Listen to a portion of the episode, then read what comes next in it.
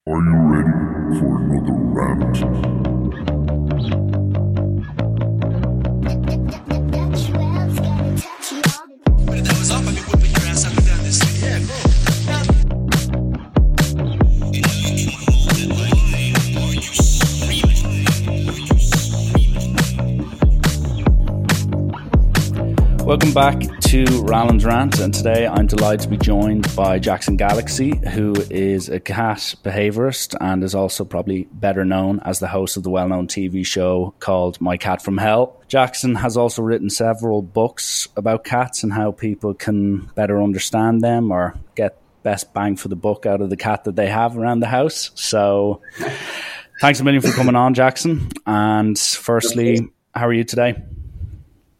I'm wonderful, man. I mean, I from what I understand, better than Dublin, Los Angeles. It's like I'm flaunting the sunshine right now. No, but it's it's nice today. Yeah, that's good to hear. Well, a lot of my guests, when I have them on, I sometimes do a deeper delve into their childhood. But you've spoken publicly about the influences you had when you were a child, like you grew up in New York in a in a Jewish Jewish family setting, and you stated like on the record that like you were you are still but at that time you were kind of an artsy and creative person but like did that did that come from your parents influence and like what was around you at the time or was it just you were nearly like a bolt in the I, sky I was I was the black sheep, man. I was the black sheep. I like. Uh, I think everyone was hoping for like the doctor lawyer type of vibe, and and uh, out I came. And I know from the time I was really young, I knew that uh, I had a, a, an area of the world that I felt good in, and it was uh, music or writing or you know those kinds of things. Just uh,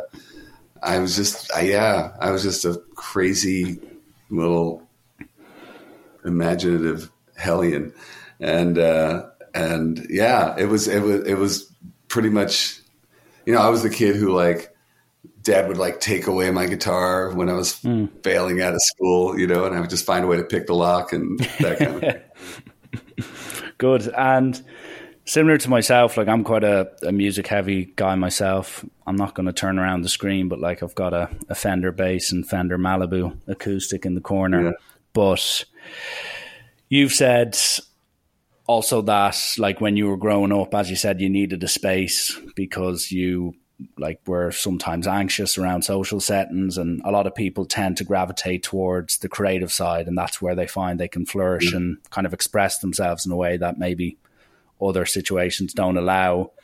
So like at that stage as you were saying where you wanted to be a rock star and whatnot as as my dream was as well at one stage like how important was that for you to have that creative outlet? Because like even i know now you're a, a, a well established like kind of author and cat behaviorist but at that stage how how important was that for kind of showcasing your personality and find something that you loved yeah, it was everything. I mean, literally everything. I mean, without without discovering songwriting, I honestly, oh man, I would have been in a lot of trouble. I was already in trouble, but I mean, I I think that you know everybody should have that feeling once in their life of going, oh yeah, this is why I'm here, you know, Yeah. and I didn't even care at the time about playing the songs to other people. You know, it was just it was just a home base for me.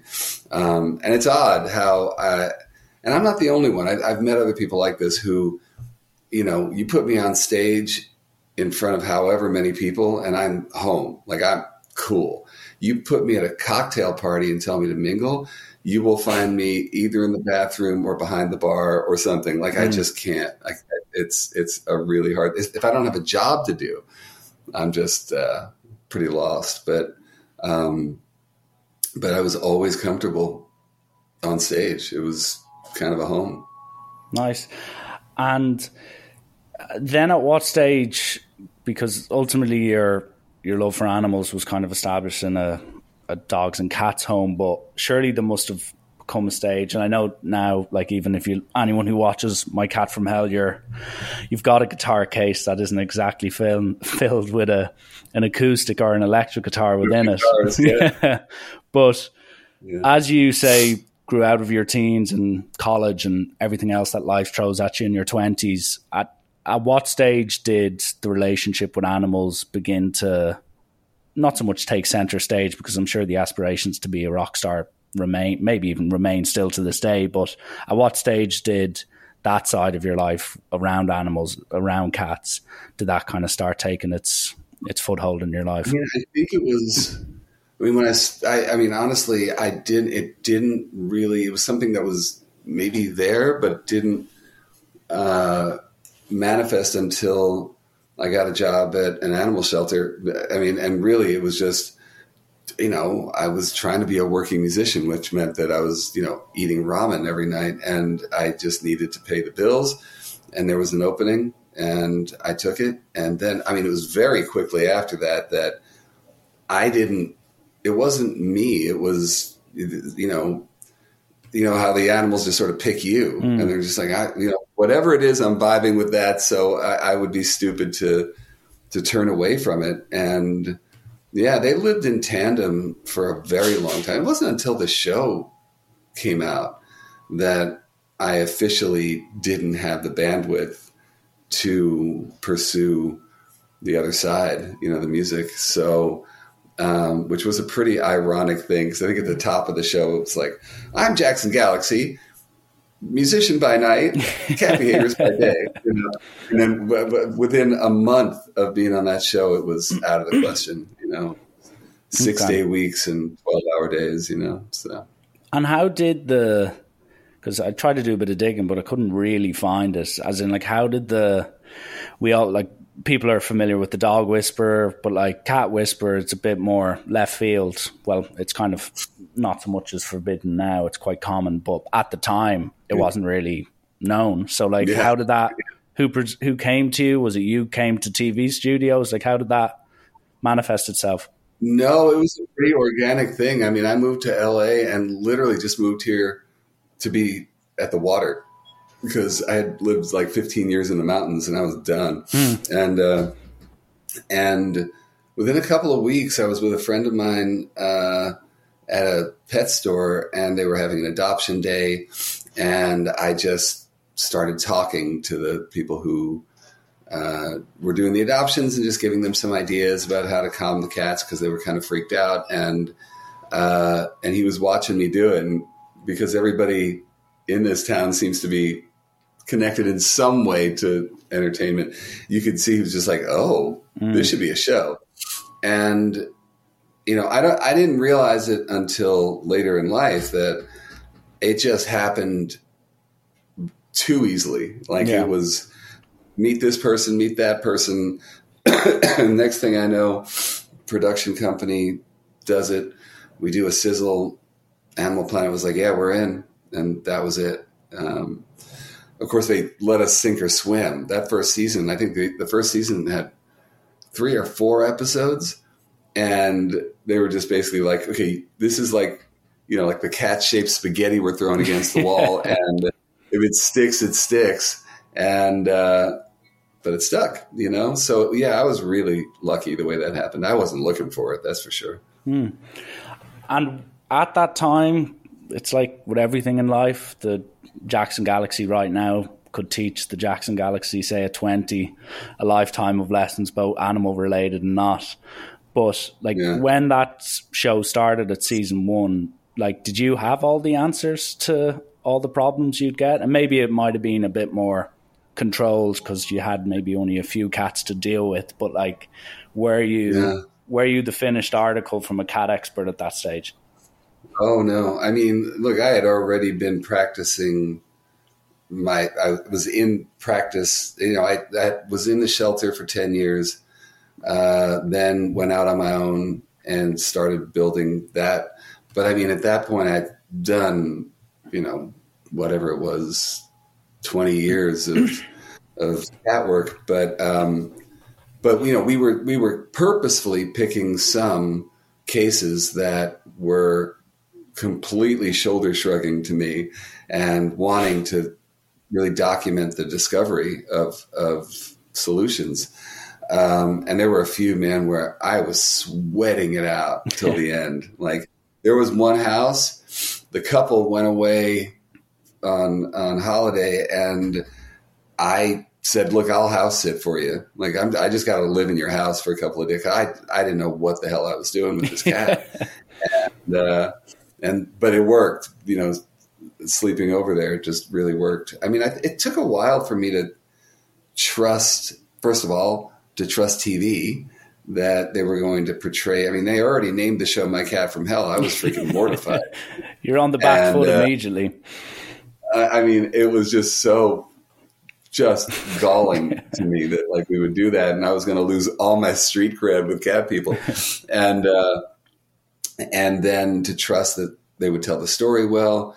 Um, and until I became a producer on the show, I think on the third season, I was just always scared, you know. And uh, and then there's you know filming cats, which is not easy. You know, now it's a lot easier because uh, as creators we can have a much smaller footprint. But back then, there's like a dozen people in these people's house and huge cameras and and whatever. And it was we would spend half the day waiting the cat out, you know, to come out from under the bed, Yeah. whatever, you know. So it was a lot of discovery and. Um, but I think the thing that's really amazing about working specifically with cats is that there is a lot of mystery surrounding them. There are things we just don't know. And I love the fact that like I'm still in a position where even if I'm presented as an authority, where I'm still a student of this animal and I always will be. So it keeps you right sized, you know, when Yeah. it comes to the stuff.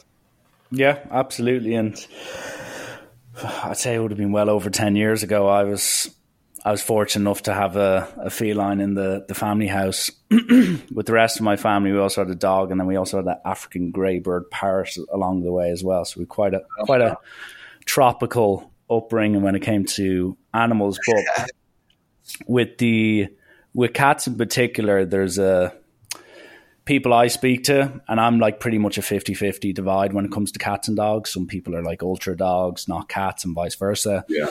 But the general consensus, whenever I speak to anyone or else I hear anyone on the topic of cats, is they're they're lacking affection, or else they're a lot more hesitant to come over to you. Like even today, I saw potentially a feral cat. I don't know if it was a, a house cat or not, and I tried to tempt it over, and it just kind of shrugged its shoulders, walked, and continued on with his day. But Yeah. they're kind of they're a bit tougher than dogs. Dogs, you can just throw a stick at them and they'll jump and love you one hundred percent, no question. Right. But with cats, they're a bit more calculated, or at least that's how I portray it. So, like when it comes to DNA or your understanding of that, like why are cats not so much? Well, they're a bit hesitant. They're you need to earn their respect and earn their love a little bit more than dogs. It's because they're they're not domesticated animals. I mean, we're still on that journey with them, you know? I mean, we have a long story with with cats just as long as we have with dogs, but with dogs from from word go, we were like, you will be my friend and you will do jobs for me and you will look to me for everything like on the moon and the sun. And we selectively bred dogs over thousands of years to do just that. And cats we left them alone. They were like we we were more like co-workers you know on the farms and whatever and they controlled the the the rodent population and we were just happy to have them around.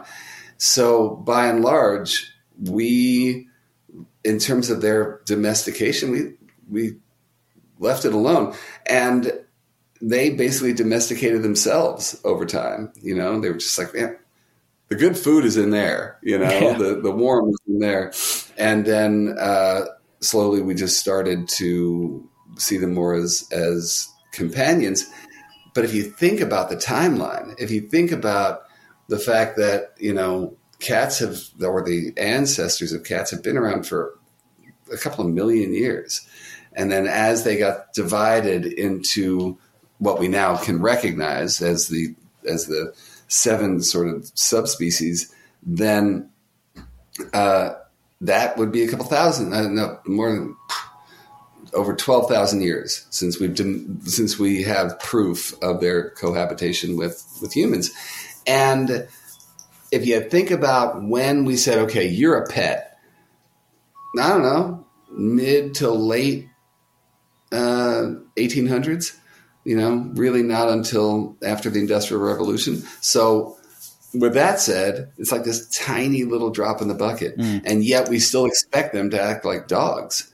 And I think that's the problem. Like when we call them something like hesitant or calculating, we do that because we're looking at them through the lens of a dog Yeah, you know, true. like they're like a failed dog, and uh, you know, I think that that's that's where everything starts to fall down because you've seen like on my show, people like assume that if the cat pukes on your bed, that it was a you know a deliberate act of sabotage. that it was like, you know, I remember having this conversation with one of the clients, insisting to her that there's n- there's no that there's no such thing as revenge puke. Like it, it's not something that they will do, you know. And uh, and I think because we look at them and there's still mystery. If we're having a bad day, then it goes right to them. We just project all of that onto that you know blank canvas. Um, and I think that's been a, like a big sort of focus of my work over the years. Yeah, no, interesting. And one thing, and I'm not going to make this a a dog v cat show. Don't worry, I don't want it to either. But- I was going to tell you at some point we could get interrupted because my dog could start barking. So it wouldn't be the first time we've had plenty of pets in intrude, so it's uh, it's welcome. But with regards to cats, and the one thing I liked because this was say when I was in school and just leaving school, when I had the cat was the independence. So a dog, if I was to let a dog run outside our gate, I would fear the worst. While a cat, it's kind of a mutual agreement where it's like nod, see you.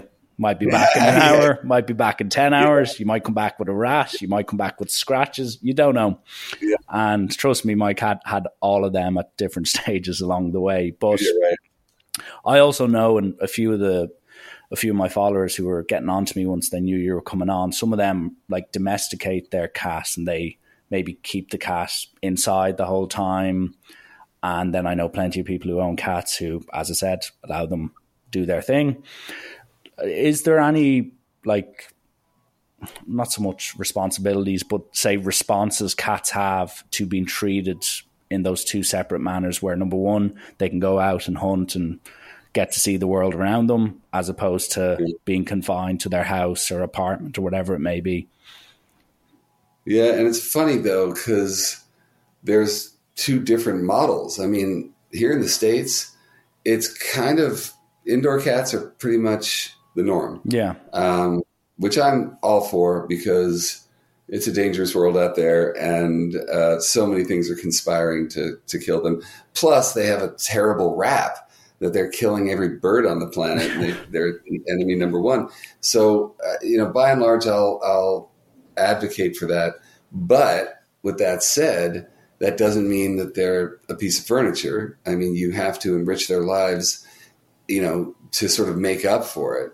And that's why I'm always telling people to play with their cats or to provide, you know, stimulation. Uh, in, I mean, behind me, you can see this, the beginning of it anyway. We have a huge catio out here. And, you know, my cats are out there quite a bit and there's plenty of bugs that come in they hunt and that kind of thing. Does it replace that sort of natural confidence they get from being out there? No. But i think it's a it's a safe um, alternative as long as we enrich their lives. So I, I i think there's room for both of them but it's really funny. When i first started i mean we're talking like the you know the late 90s let's say and i would get on these chat boards for cats and just try to put myself out there so people Yeah. knew who i was and I would start advocating for for uh, indoor cats. People outside the U.S. were like, "That is cruel. Like, what is wrong with you?" You know. Um, and uh, so I always knew there was a divide, and there will always be a debate around indoor outdoor. But um, like I said, I, I there's a, there are distinct advantages to being able to wander, and there's distinct disadvantages. I mean the lifespan of an indoor outdoor cat is markedly lower than uh, that of an indoor cat. And so that's kind of the trade off that's sort of inherent in that situation. yeah. And it, that's that's kind of why it's interesting. So in Ireland, even though the weather's absolutely brutal six months a year, you'd you'd see you'd pretty much as long as you're not living out in the the countryside, you'll see a cat every day, uh, walking the streets yeah. or sitting on a car or whatever it may be. So I'm I'm just I don't know the exact data, but like you do see a lot of cats that are let loose, so to speak. And when it comes to the, as I said today, whether it was even a house cat or a feral cat, as I said, in my life, I, I come across them on a weekly basis, if not daily basis. And yeah. I still chance my arm with both. Maybe a big tomcat's looking at me who's never seen the inside of a house, and I'll, I'll still chance my arm to try to try and present yeah, myself yeah. as a as an option for a pet. But maybe not so much physically, more so mentally. Like I know they have to be domesticated, and might be an already answered question on my behalf. But like, what is the key difference between a house cat and a feral cat, and then also a follow up to that is like how can you bridge that gap with the feral cat? Because I know plenty of people who brought in a feral cat and day by day, week by week, domesticated it and now have that as a pet. Yeah, but I mean that's a crapshoot. You know what I mean? like I, I think there are, you know, if you're okay with having a house feral, then you know all power to you. Uh, we've had cats in this house that no matter what you do, and however many years, they're still not going to be touched. That's just who they are. And there is a distinct difference. I mean, cats, by the time they're about nine weeks old, they have been, they have this intense period of socialization and learning. And they're either going to socialize with other cats or humans. And by about nine, 12 weeks old, that stuff is formed mm. and you're already behind the eight ball a little bit if you want to really have it. Now, I mean, I know that there are plenty of people who spend a lot of time socializing uh, ferals, and again, I got no issue with that. I I I I like the wild part of them, and I think it's a shame sometimes to to try to make them into somebody else if that's not who they are um, you know, we are already, you know, down the road of like cats becoming more like dogs because, you know, the acclimated survive, you know? So, um, we're already there, but I, I would love for people to, to advocate for street cats as who they are, you know? I mean, I talk a lot about how, you know, there is no difference between, the, the cat in your lap and the cat outside that window in terms of your you know the love that you can show them the responsibility and stewardship you can show them it's just you show it differently and you know we have such a and i don't know in ireland if it's as bad as it is here but we have a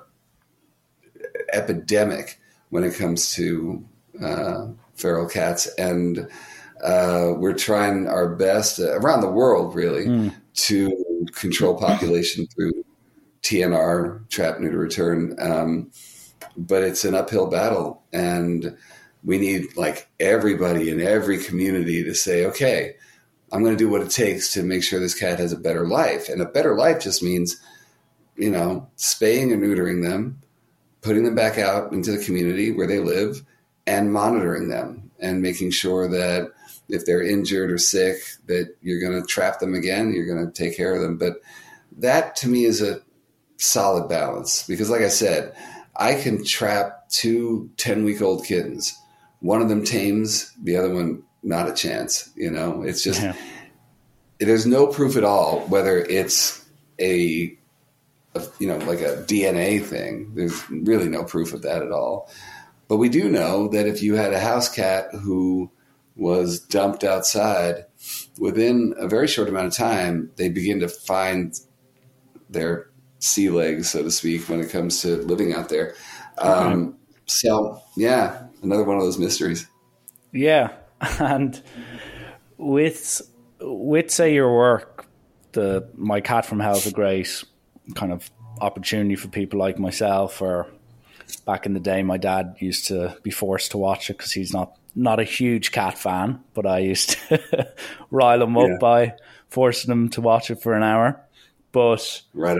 w- with the with say your work there's obviously going to be cats and you've even alluded to this already that just you're not so much confused by you just don't have the answer to. And it's just like with humans sometimes you can't fix the problem or sometimes you just have to respect what they are and just kind of move on. Does Yeah. do you have that mindset? So if you can't fix a cat and or even if it's maybe a personal cat who you come in to you're like oh i kind of want to train this somewhat are you very much like i'll do what i can but if i can't do what i set out to do i don't necessarily see it as a failure or do you actually take it as a failure You know, that's a great question. I mean, I, I mean, the first thing that anybody who watches my show knows this is that by and large, the humans play a pretty outsized role in the problem. So I'm there almost as a family therapist before anything else, uh, and try to sort of establish lines of communication. But uh, you know, where I may not walk away from something quote unquote fixing it to, to the satisfaction of the humans in the house. I, the one thing I feel like I can take pride in is that, and I've worked with tens of thousands of cats. I don't think I've ever left somewhere with them not feeling a little better about life. Whether they follow through with actions that we want them to take or behaviors we want them to take, at least I made it better for them in the long run. And that's the one thing. Like I, my first responsibility is to them.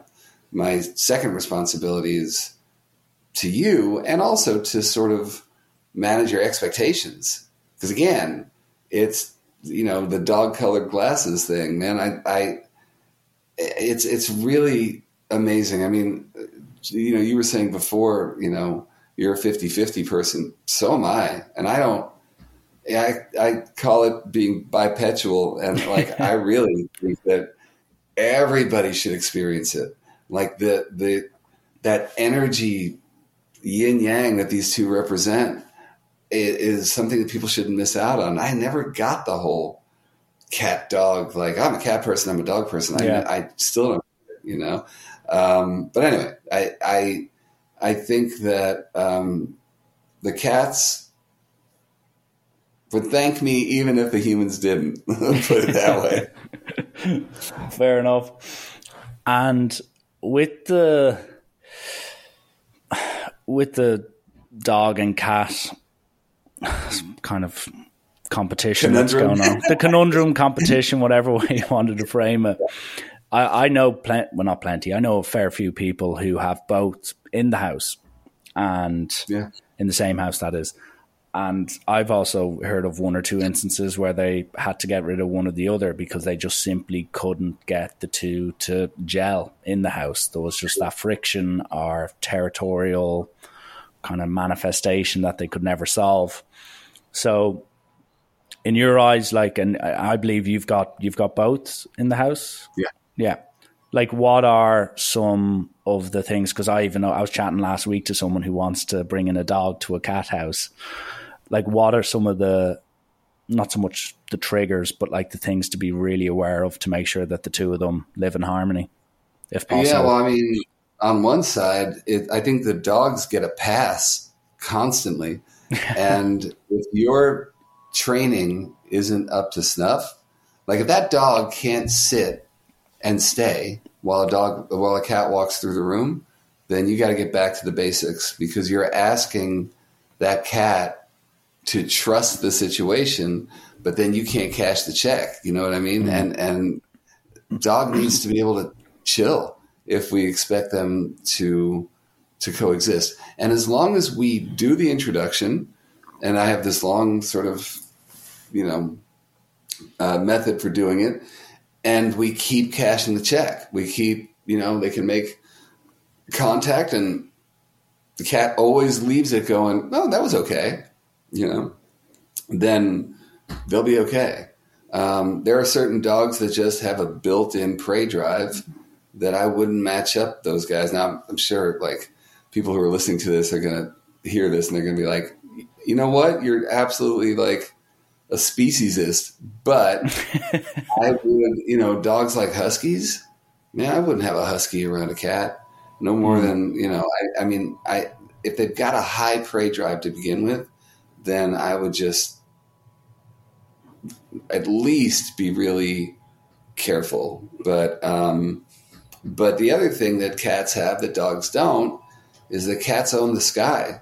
Yeah, cats Yeah. can always get away as long as we give them that ability, and they can look down at the dogs, literally and figuratively, like, all right, that's fine, you can hang out down there. Uh, the other thing you have to watch out for, I mean, cats are, we know they're intensely territorial, and if dogs are threatening the resources, like dog walks over and starts snarfing down the cat's food every time food goes down, or you know, dogs like to snack on the litter box, you know, and if they're in there, like you know, they put their nose in there every time the cat goes in, then we also have problems. So, I mean, I think that there are basic things you take care of, but the assumption that they won't get along is like harkening back to like you know Looney Tunes cartoons. I mean, it's Yeah. just like well, like cats and dogs are born enemies. They're not. It's just they have different motivations and different sort of lines in the sand. Like you know, uh, I, I think you know it's funny. We also have a, a house chicken. Um, Okay. we have a chicken A trifecta. she lives yeah she, she lives like you know she has a coop outside but she comes in at night. And she runs the house. Like she'll walk in the room two pound chicken. She walks in the house and she just does this like thing and dogs and cats just scatter you know? Like you got to assert that like you own the place but uh but like i said i i would you know the thing that you can always do if you're not sure you have cats and you're not sure if you want a dog in the house foster a dog you know? Any shelter would be like over the moon to have another foster parent. It's a short situation. You get to practice your introductions and and see how your cat is and it goes the other way as well you know? Foster cats they need it desperately. Yeah. And one thing I do want to ask about the life of an animal, and this can include dogs as well. One of the dogs I look after on a weekly basis is coming up to 15. It's a golden retriever. And I even remember Oh. back when my cat was getting on in age. Like, what are some of the things? And I'm trying to think this now. It's kind of, I compared my dad to the golden retriever last week, being like, when I came Oh, to visit him, thrilled with that he was uh yeah he he saw the bright side of the the backhanded compliment i suppose yeah, or yeah, insult insult but he was saying that he's no longer the spring chicken he once was but with with say cats and even dogs as well when they get past that age where they are physically in decline i still see so many owners chasing that dream that they're still that seven year old or four year old dog or cat Yeah. uh, that is full of energy. But like, is there anything that is known about either of these animals that when they approach maybe the last six, 12 months of their time, like, does their mentality change? Does their enthusiasm or even affection or anything like that change towards the tail end of their life? Yeah, another great question. I mean, I, I, we have to look at it through the lens of, you know, what I hope your dad's not going through at the moment, but I, I you know, we as humans suffer dementia. Animals do as well. Uh, we get creaky. Animals do as well. Um, we uh, we are subject to a lot of diseases. The cats are, and dogs are as well. And I think the one thing you add into it is like for with cats, for instance. I mean, they are predators. We know that, but they're also prey animals. So when they start to feel like you know uh, uh, vulnerable, then you might see a change in personality where they may be a little more hidden or a little more guarded. But the other thing is that those physical symptoms can come on so quick where suddenly you realize, hey, man, my cat's near blind or deaf. Yeah. And again, that sort of threat assessment that they have, like, okay, I'm I'm in trouble, uh, can manifest in a lot of different uh, behaviors. But we've made so many amazing gains in uh, animal geriatric medical care. Uh, I mean, in the past ten years alone, uh, they can live longer, healthier lives. And I think that the the thing I would tell people is don't assume that they get to a certain place and you're like, okay, well, it's time. Invest a little bit into the knowledge and into the care, um, and they're living longer lives and happier lives. I mean, you know, we know things that we apply to human Alzheimer's patients uh, from a cognitive standpoint. That if you apply it to the animals, same result. You know, you give them puzzles to solve on a daily basis, it keeps the mind sharp. If you, you know, if you have a cat who you play with, and obviously it looks different when they're older, but again, that sort of connection with their primal self keeps them sharp. Um, and then when it comes to, I mean, you know, both dog and cat in my life, I mean, we've lost a lot of our guys over the last three, four years. And you know, w- towards the end of a, a, number of their lives, cat and dog, acupuncture was a huge benefit. Uh, physical therapy was a huge benefit. Um, I have a video on my channel about uh, that I would use to take my dog for hydrotherapy, where you know they get into a pool Yeah. and they have a treadmill. Extended her life by a couple of years, you know, um, because she had hip dysplasia, but it just kept her strong. And you know, it's just remember it's out there you know? I mean is it expensive?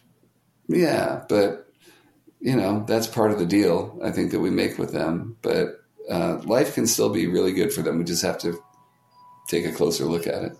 Yeah, no, well said.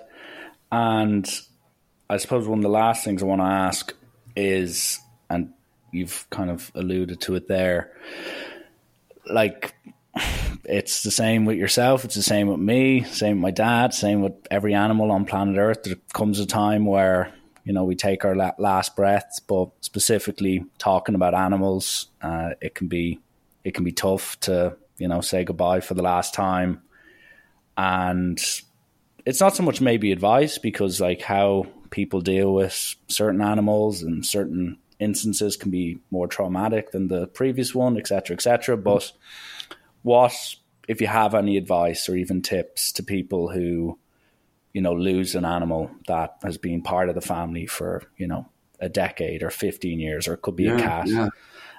like Uh, what what advice do you have with that grieving process because it can be a week long it could be a year long it could go on forever like what's the Yep. Thing to be and aware of. it's first of all uh, uh, i teach with a grief counselor. We have um, we, we, we've taught it a number of times different elements of grieving in animals. And the first concept that we make sure people understand is the concept of disenfranchised grief. That the idea that y- your feelings of loss are less than in the eyes of the culture who doesn't have animals because it's not like it's a human who died, you know? So aren't you over it yet? I mean, it's been three days, you know, that kind of thing. Um, so because the grieving process isn't even acknowledged or respected, we tend to get even more inward about it. And I think just as it is with humans, the more you talk about it, the more you go into it, uh, the more that you can actually grieve because that's what you're doing. You know, it's that that uh, not public, but that sort of process of being out loud about it. That's grieving. You know, um, and to that end, you know, number one, having rituals around the death itself, I think, is if you're given that luxury, to me was a life changer. You know, having the euthanasia done at home um, in the, the space that they know and love, being able to set up the space, have the people around and the animals around that want to be with the animal, and and you know down to you know are you going to say a prayer and what does that look like? Are you going to have music on? What does that look like? It's it really makes it feel like the event that it is. The second thing I would say is just like with, with grief of uh, a human or animal, the idea of it, you know, you, you alluded to it, you say it can go on the rest of your life. And what I've learned, because we have lost a lot, like I was adding it up during our last class a few weeks ago, and at, from like the beginning of 21 to now, human and animal, we've lost 11 in this household alone. And it's devastating unless you recognize that your goal is not to get over it. Your goal is to incorporate life and death. Is to mm. it's just a moment that you recognize. You cry if you want to. You look at pictures. You reminisce for a second, and that becomes a part of your life. And I think anyone who thinks they can, as my wonderful uh, co presenter says, get to the top of Grief Mountain is delusional, you know? And uh, so we need to respect it, respect the process, respect, you know, it's hard, man. People who have animal companions, we have to get used to the fact that they live shorter lives, that they they will will most likely lose them, and we have to have tools, you know, to um, to have that incorporation happen. But I guess that at the end of the day, long long answer, but at the end of the day, we need to feel okay saying you know, even if this is not understood by others who don't have animals, this is real. This loss is real. And this loss is something that, I mean, I've lost animals in my life that I felt stronger with than some of the humans I've lost. And that, that you have that deeply ingrained thing that goes, well, that's just messed up. yeah. that, that, that just, that shouldn't be. But you know, my longest uh, cat relationship or any, you know what? Any relationship uh, mm. was uh, a cat named Velouria who died uh, just a few years back, and she was 26, which wow. means that she was with me for half my life. And if I didn't have a rock solid relationship with her, I'm never going to have one. You know what I mean? Yeah. So when she left me, I mean, God knows, man, I was so grateful to have had that kind of a unique time span with somebody. But those days that follow and the years that follow, it's just like it trying to imagine your life without that being in your life is just surreal sometimes. But I'm lucky, man, because you know she's on the cover of my book with me. When I do my live tour, her story is part of the story that I tell. Um, so she lives on, and I'm lucky for that. Nice words, well put. And yeah, I hope people listening to that can take something from that um, as it happens. I hope so too. And yeah. and and there are, you know, uh, pet loss support groups and therapists. Don't think twice, man. If you're suffering, then you can help to relieve that suffering, um, and uh, and it's okay to tell the rest of the world if they don't get it to like screw off. You know, this is like this is real, and and you know, making it into less than, even if they're well-meaning family members who are like, oh, I just want him to stop suffering. No, this is part of it. You know, so yeah no here here to that. And Jackson, how I normally finish these just for the last minute or two is with a quick fire round. So it's a bit more light-hearted. Um, but yeah, so I just ask you a few questions, whatever first comes to the brain. Um, feel free to go. So easy one to start. What is your favorite film of all time? Favorite film? I was just talking about this the other day. Uh, it's a toss up because it's hard, man. It's hard.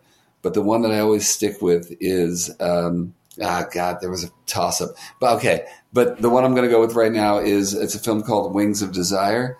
Uh, it's uh, from the German filmmaker uh, Wim Wenders. They did a, a, a, Hollywood version of it called City of Angels, I think. And uh, okay. but the original is beautiful and uh, and the most amazing love story ever put on camera. So that's that.